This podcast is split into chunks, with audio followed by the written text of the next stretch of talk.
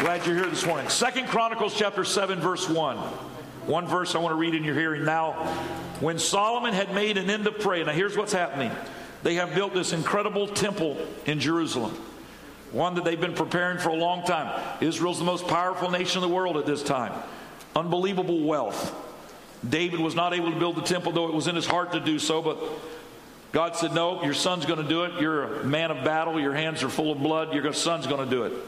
Solomon has built this. They brought in the best architects, the best craftsmen, the engravers, every, everything. They brought the cedars down and, from Lebanon and wood and gold, and it's an, it's an incredible deal. One of the wonders of the world.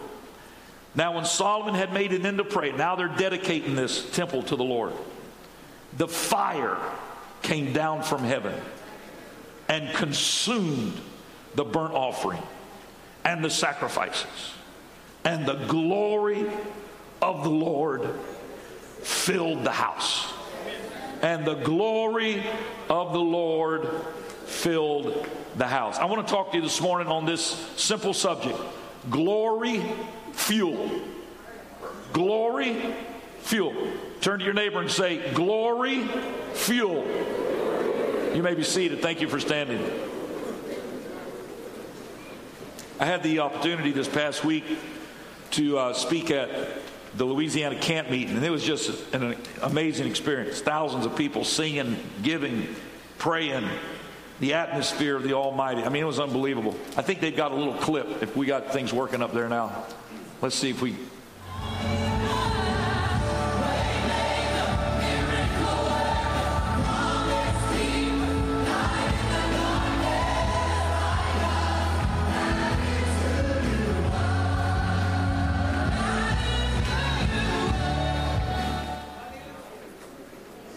Yeah, it was it was pretty amazing. That's just a small clip.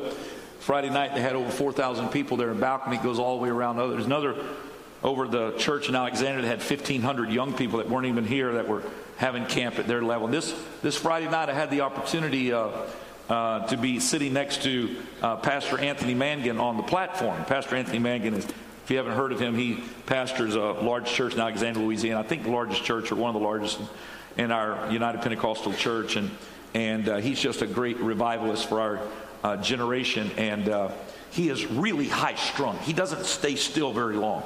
And uh, I was sitting next to him, and, and he was just going and praising God, and he'd go across the platform and praying for the singers and everything and worshiping God. And then he'd come back, and when he'd come back to me, he'd have a little uh, sermon to give me.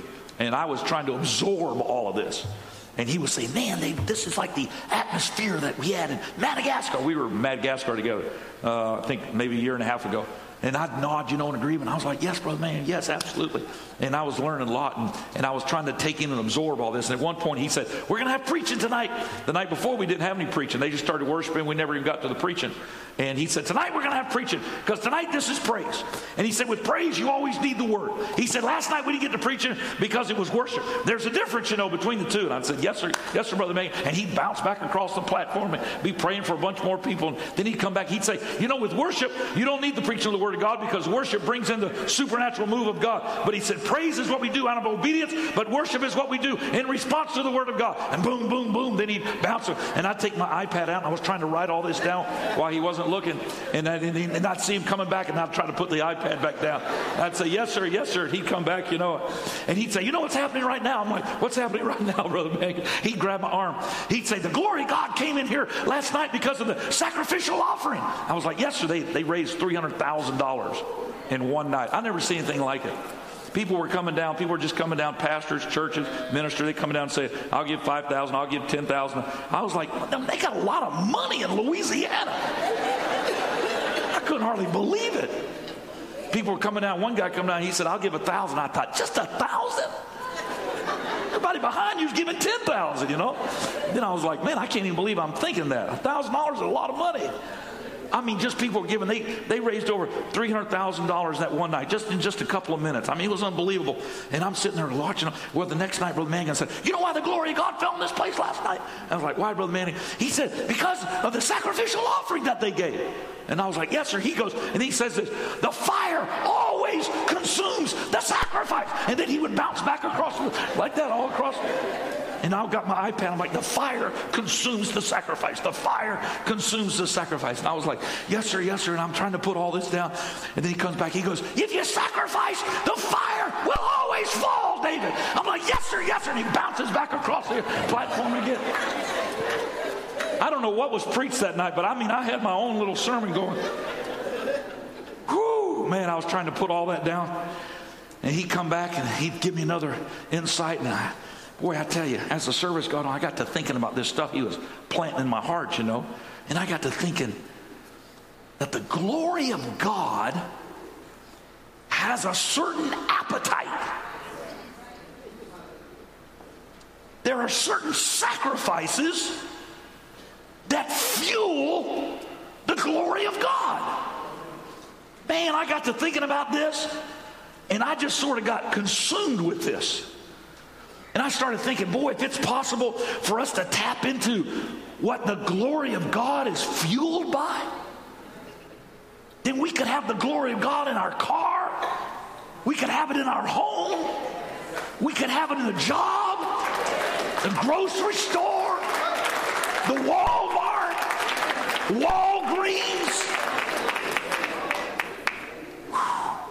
man, I found myself thinking, what is it that the glory of God responds to? What fuels it? What propels it? What causes it to fall? What does it feed on? What draws it? And I, of course, we know the answers to all of these things are in the Word of God. So, Exodus 24 17 is where I started. And I just wanted a few minutes I have with you this morning. Let's just have some fun. You ready to have some fun this morning? Exodus 24 17. And the sight of the glory of the Lord was like devouring fire on the top of the mount in the eyes of the children of Israel. Moses is on Mount Sinai. And the people aren't all up there, but they can see it. Man, I got to. I was telling the service this morning at 8:30, the sight of the glory of the Lord. Can you imagine being able to see the glory of God?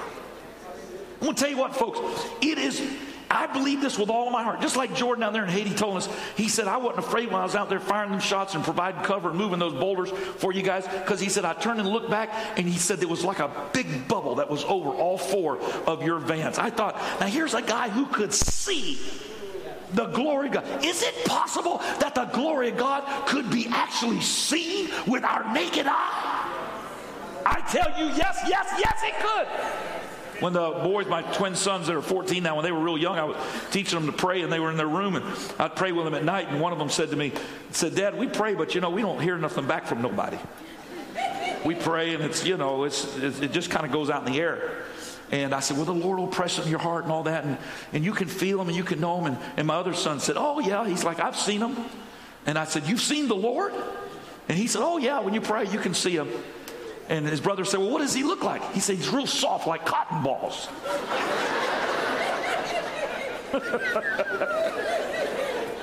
he was doing his hands like this. He's real soft like cotton balls. He said, It's like in the air, it's like a lot of cotton balls. And you can like feel it, and you can just know that that's God. God's in the room. And I was like, Man, that's awesome. I don't know if he saw cotton balls or not. He may have seen something in Sunday school where they made something with a paper and clouds and cotton balls. I don't know. But I tell you one thing God has a way of revealing himself to every one of us. The Bible, it always seems like it was fire. And the Holy Ghost was poured out in Acts chapter 2, it was fire. Whenever the glory of God was poured out in Mount Sinai, it was fire. Seems like there was a lot of fire. When we read about this dedication of this temple in Chronicles chapter 7, the text we read, it was fire. The fire consumed the sacrifice. When Elijah called fire down from heaven, it consumed the sacrifice. It was fire, but it was a representation of the glory of God. I remember years ago when I was uh, just a young evangelist, we were having a general conference in Louisville, and uh, there was service that was being preached. I think it was Brother Man. No, not Brother Man. I think it was Brother C.M. Becton that was preaching. He's gone on to be with the Lord now, but he was preaching a message. It seemed like it was on heaven. And it was in Louisville. And I was way up top in one of the seats up top there. And he got to preaching about heaven. I don't know if you remember this, Bishop, but there was the glory of God came in that building so thick that it became a fog in the building You could see clouds moving in like that. I remember I was just a young preacher, but I saw that, and boy, I get goosebumps just thinking about it because the glory of God was so powerful. I don't know about you folks, but I'm hungry for the move of the Holy Ghost so that the glory of God is visible. You think it's possible if we can learn what fuels the glory of God that you can have the glory of God in your car and in your house and in your marriage and on your children and in your home? I believe there's a God that is wanting to reveal himself to his people in a powerful, tangible way.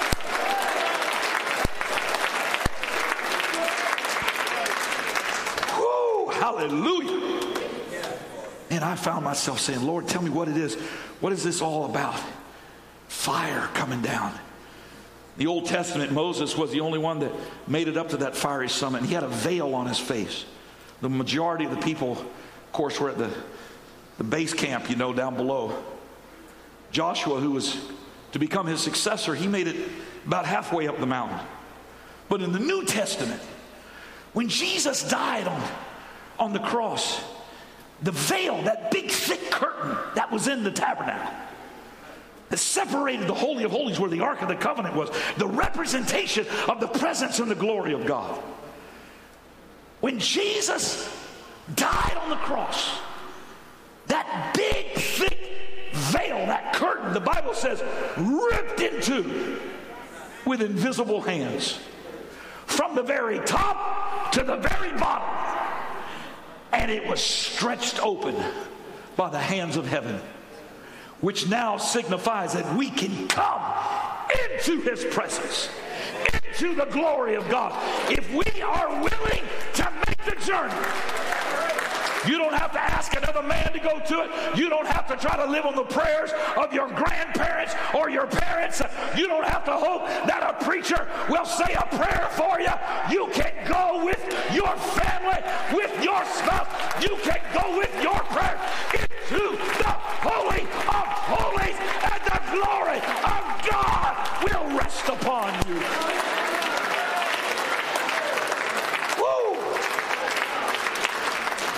So I just became consumed with this search. What is it that the glory of God has fueled? Because if, if you want the glory of God, you got to know what it responds to, what fuels it, what sets the atmosphere for the fire to, to come. There seems to be three levels of coming into the presence of God. The first one is praise. And we know that praise is a part of what we do in obedience to the Word of God. But then there's worship. Worship is kind of the next level. Worship is this atmosphere of, of us moving into this holy environment of the glory of God. And then the next one is that fire. And we can make it through the base level of praise and then we move into the cloud cover of worship. And then into the fiery summit of God's glory. Oh, hallelujah. And I believe that it is the will of God that every single man and woman, especially those of us that know the power of the name of Jesus, that are attempting to live holy, righteous lives, when we come into the presence of God, I believe the glory of God is just waiting is in wait in anticipation. Is there somebody there that's going to create an environment with their praise and worship that I can move in?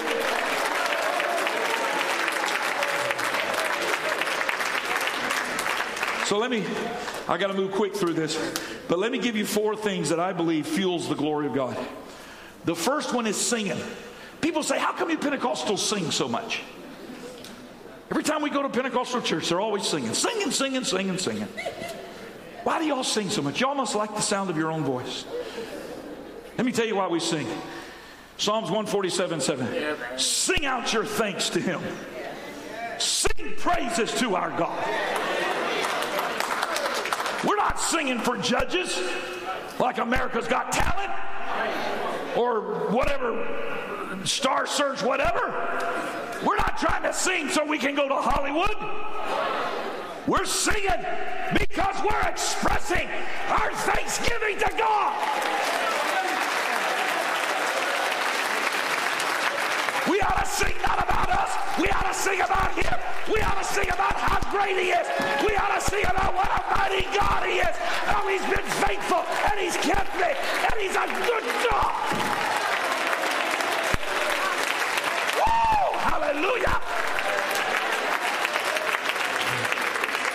Got any more clips up there?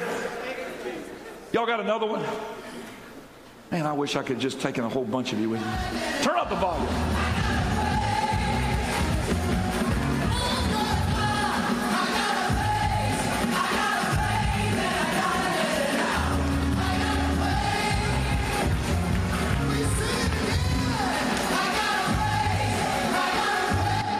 You say, well, I don't, I, I just don't feel all that.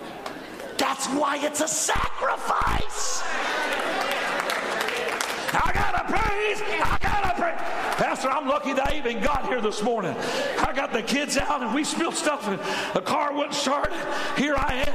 And we get to church and we're like, oh. And then all of a sudden, I, I gotta praise. I gotta praise and I gotta let it out.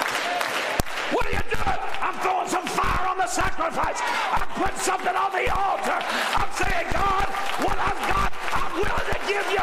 I'm going to sing about how great you I'm going to sing about what a mighty God you are.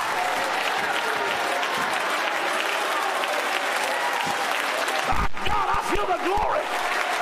There ought to be a shout of praise in this house today.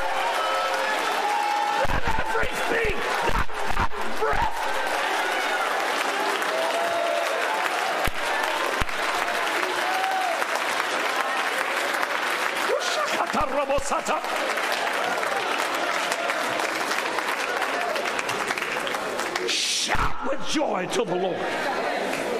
Worship the Lord with gladness. Come before Him singing with joy.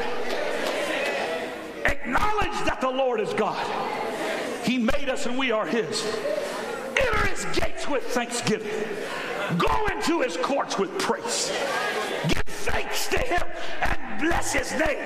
For the Lord is good. For the Lord is good. For the Lord is good.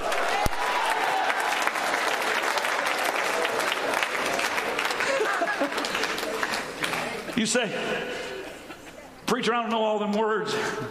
You don't even have to know the words. Just hum.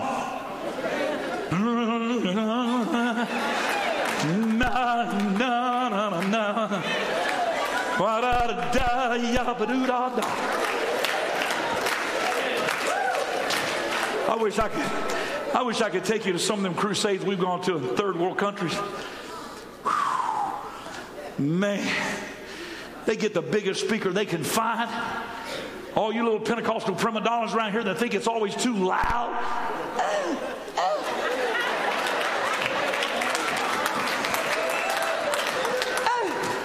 You ought to go to Haiti. You ought to go to the Amazon of northern Brazil. They got one speed, it's fast. And they got one volume ear piercing volume. You walk in front of that speaker, you better duck your head.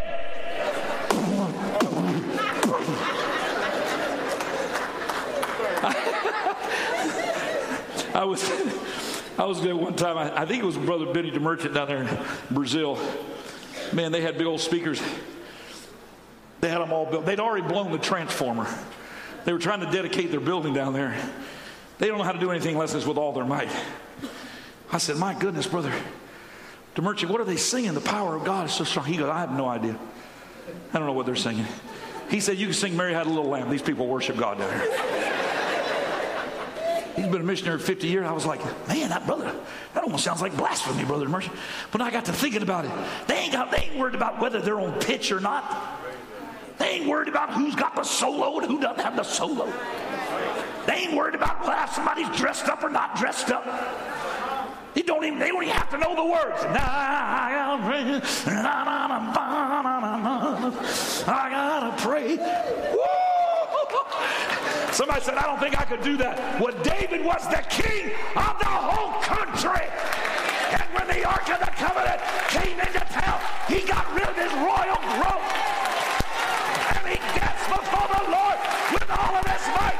If you get hungry for the glory of God, you don't care what you look like. You don't care what anybody thinks. I will bless the Lord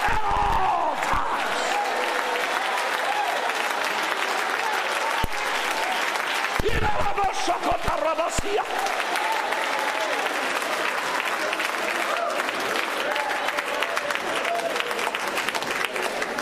Just make up words. But be joyful. That's praise. Singing to him. Now remember, the fire consumes the sacrifice. And the fire is the representation of the glory of God. So the ingredients all require some sacrifice.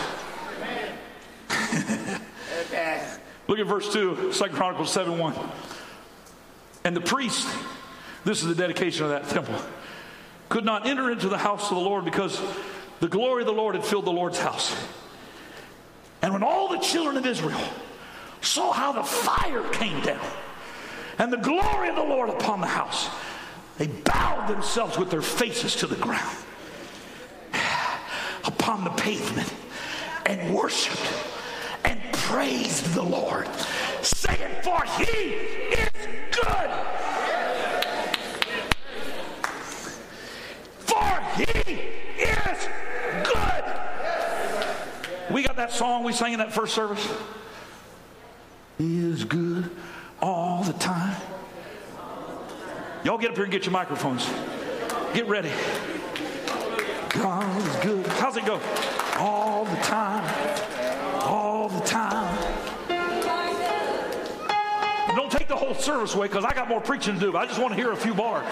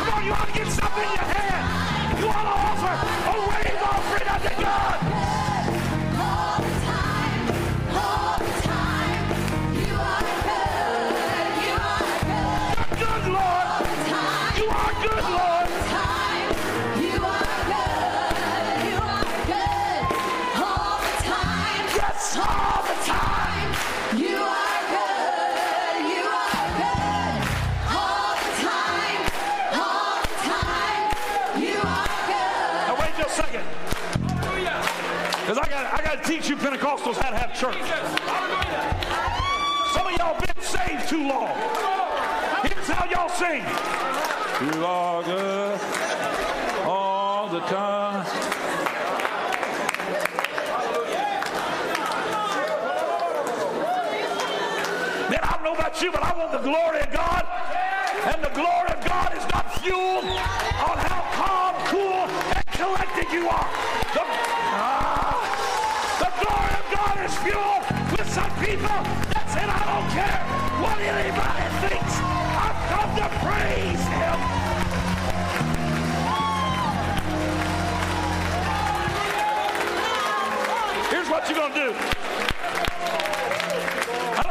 Are white and slow and can't jump.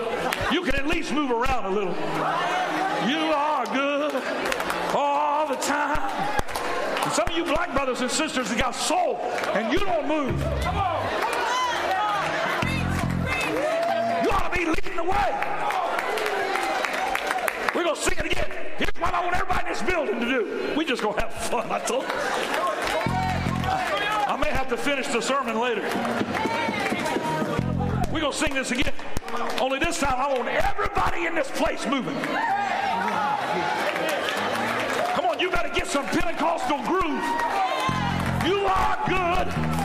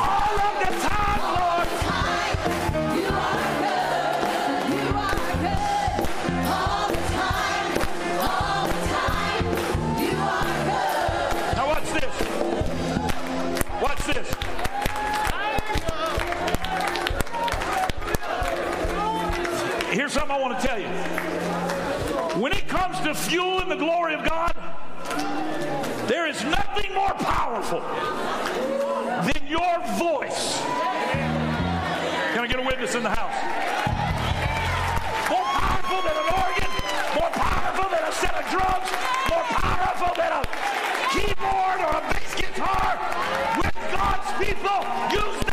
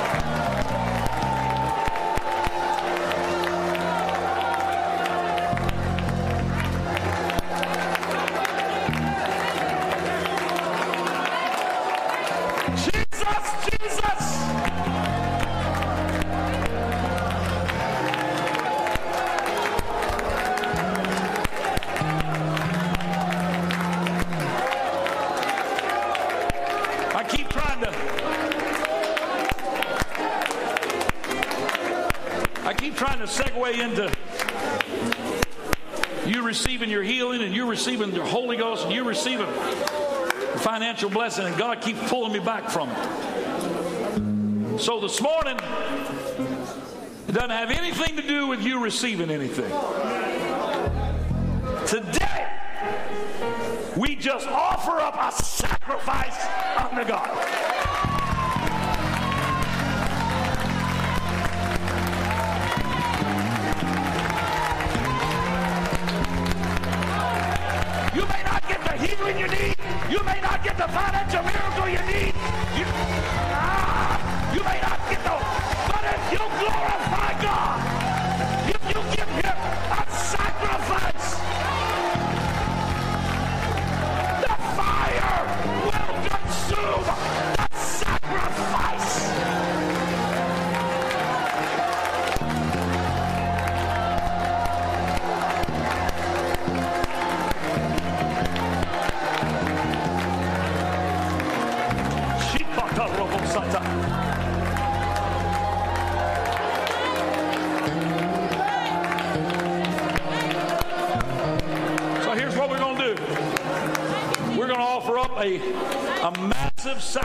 Unto God.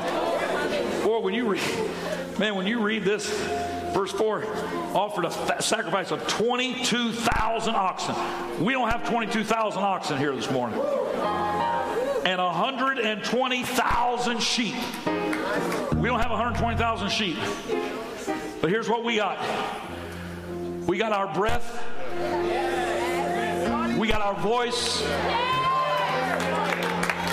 got a heart of passion and purpose. And we got understanding from the Word of God that no weapon formed against us can.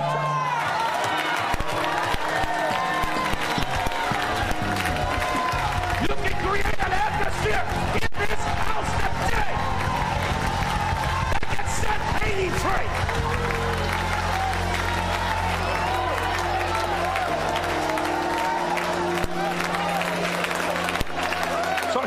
Want. And I know this ain't for everybody, but here's what I want. I need people that can combine the things we've talked about singing, shouting, and dancing. I need people that are willing to do all three of them at the same time to join us down here at this altar. I'll wait on you.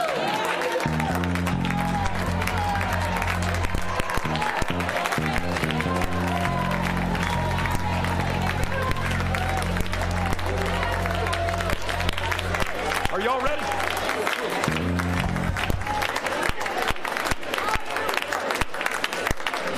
Here's how we gonna do it. I read in my Bible, David would organize them. Is this all we got?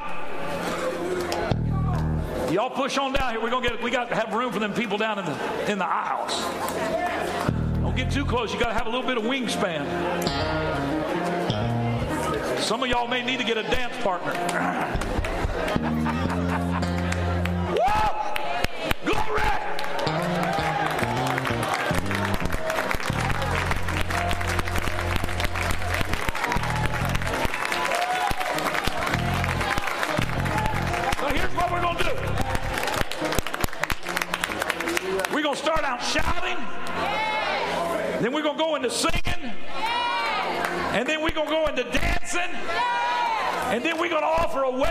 If you got something in your hand, wave it. If you don't, just wave your hand. In the Old Testament, they would wave the crop into the air. Thank you, Lord, you blessed us. Thank you, Lord, you kept us another year. Thank you, Lord, for your protection and your provision.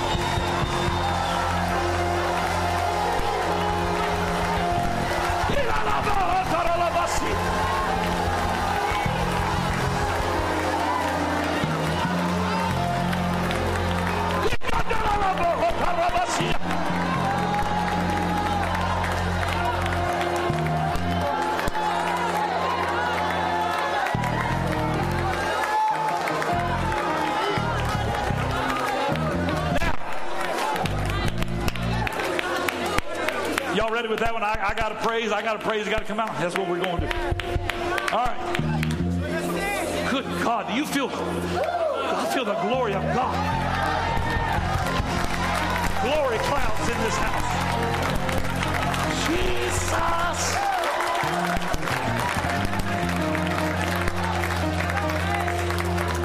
Now, if you have ever shouted unto God, somebody said, I, I feel a little funny doing this, Pastor. That's why it's a sacrifice. You ought not to let them crazy people in Green Bay get up there in the middle of the winter at a football game, paint the letter G on their chest, and hoot and holler, and TV cameras be on. And then we as Pentecostals are supposed to sit like cemetery plots with faces. We got fight it with God. He created the air that we breathe.